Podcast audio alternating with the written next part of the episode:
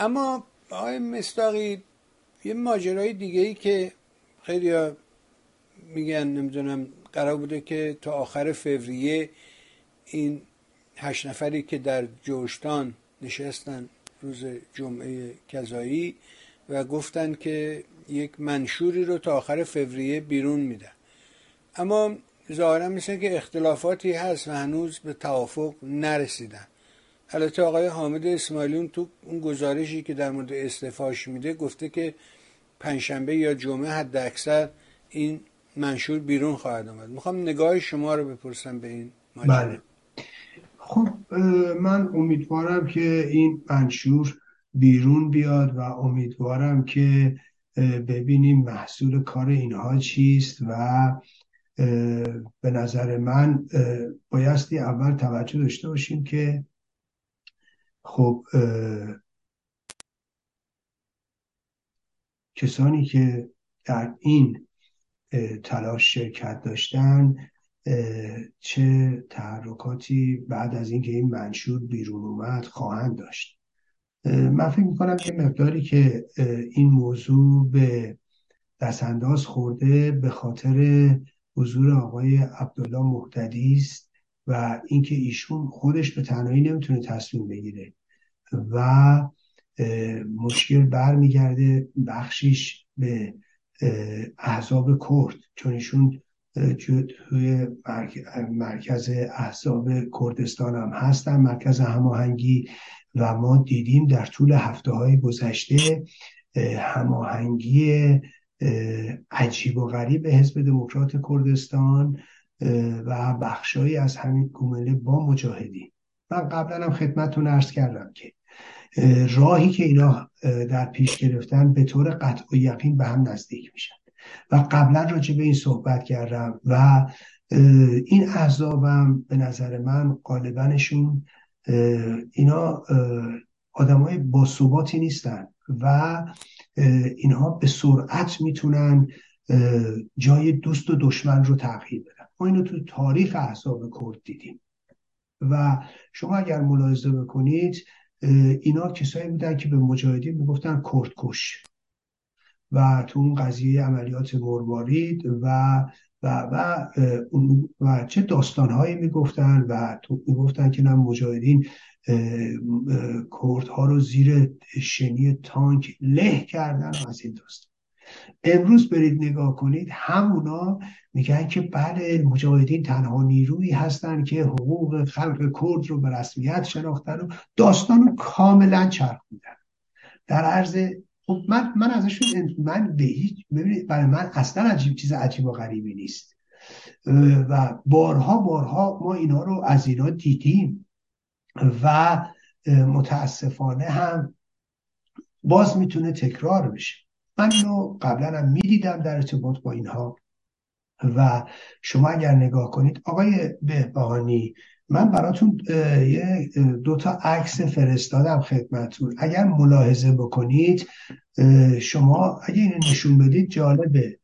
ببینید فرقه رجوی چجوری داره برای اینها تبلیغات می‌کنه و داره برای اینها مثلا صحبت های آقای حسن شرفی که از رهبران حزب دموکرات کردستان رو علیه شاهزاده رضا پهلوی و علیه در واقع تلاش های ایشون رجوی و فرقه رجوی داره همه اینها رو به نظر من داره پخش می‌کنه و اسنادش هست مدارکش هست شواهدش هست و می‌تونید توی سایتشون ببینید. من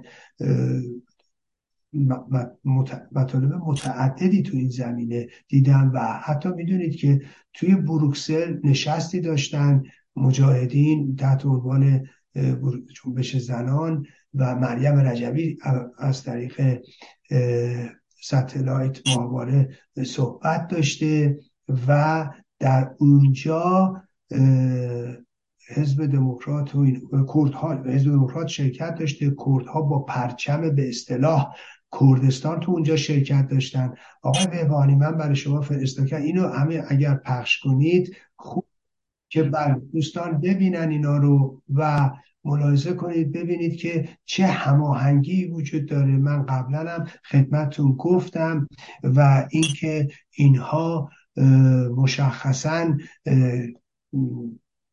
با همدیگه نزدیک شدن. طبیعی هم بود و می‌بینید که این افراد که اتهامات عجیب و غریبی به هم دیگه می‌زدن و فرقه رجبی اونها رو خائن می‌دونست و حزب دموکرات رو به خیانت متهم می‌کرد و کردها رو به خیانت متهم می‌کرد.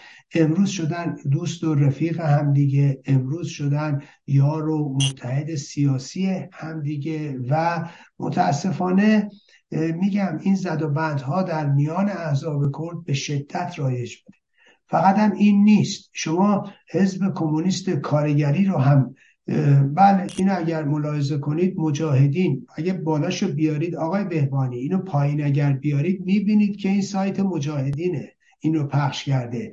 همین شخصیت های کرد هستن و آقای بهبانی اگر اینو پایین بیارید نشون میده بله. حالا تو تصویری که من می‌بینم پیدا نیست. من آه.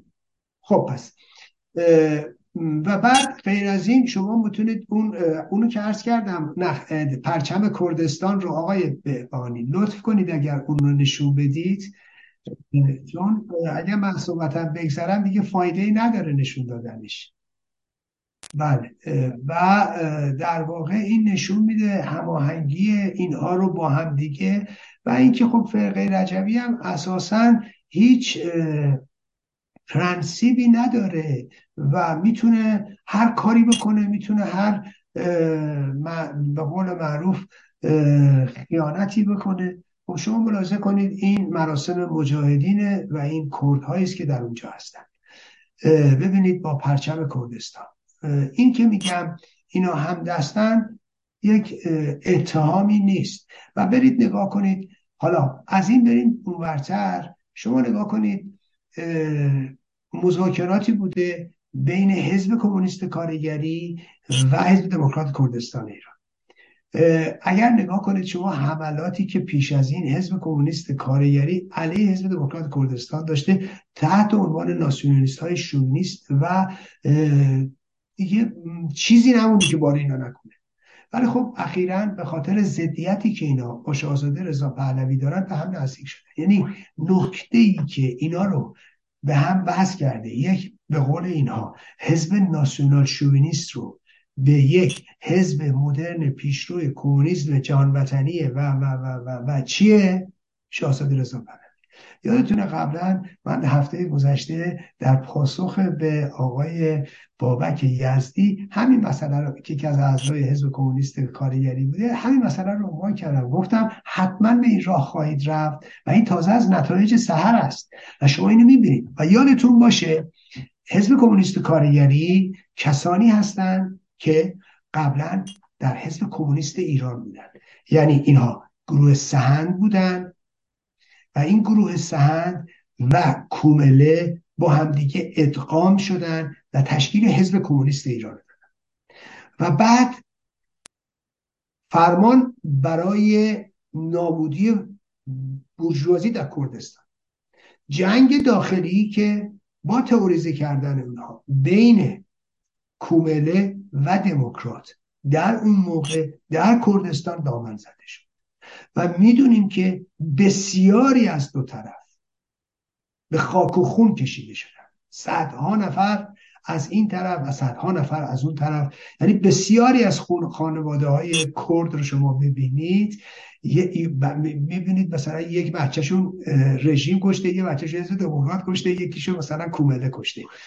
شما می‌تونید برید اینها رو نگاه کنید. و این سوابق یعنی وجود داره.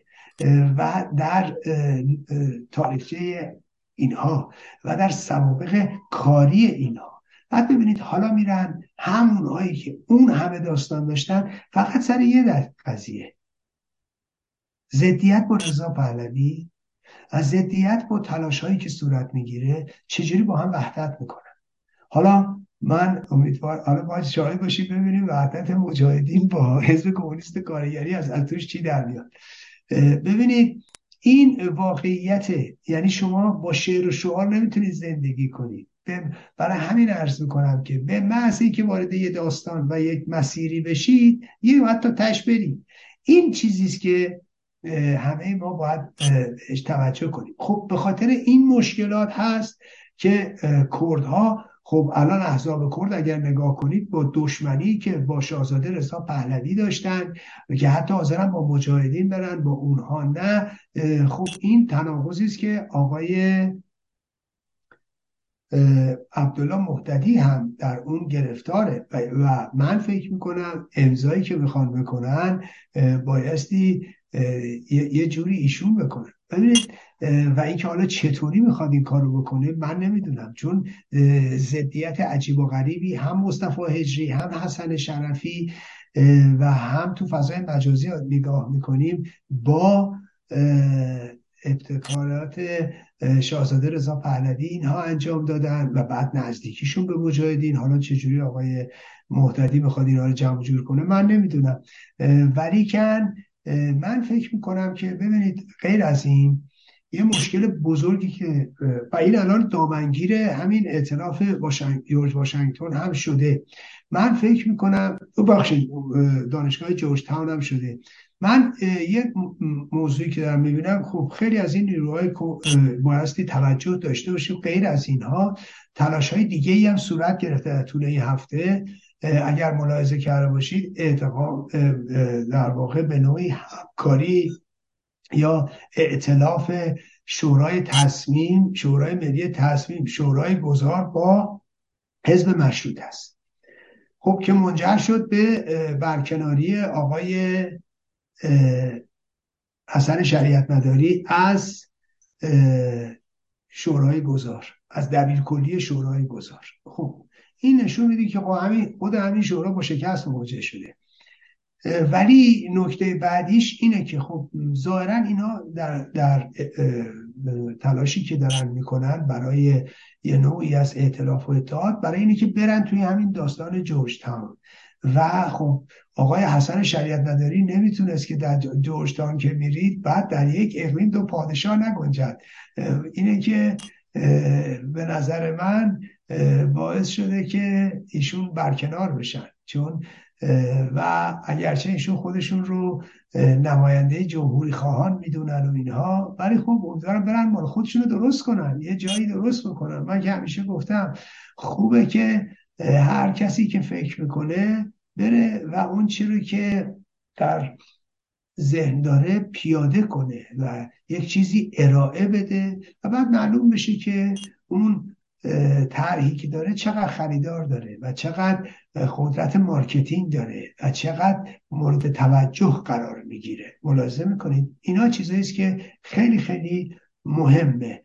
و من فکر می‌کنم موضوع در به این سادگی جمع و جور نمیشه. حالا آقای حامد اسماعیلیون که در واقع دائم می‌گفتن ایشون که سیاسی نیستن نمی‌خوام باشن. دادخواهن می‌بینیم امروز که ایشون سیاسی شدن و لباس دادخواهی از تن در و درست برعکس اون چیزی که در ماهای گذشته مطرح می‌کردن و یا در سالهای گذشته که ایشون دادخواهن و مطلقا نمی‌خوان وارد مسائل سیاسی و اینها بشن.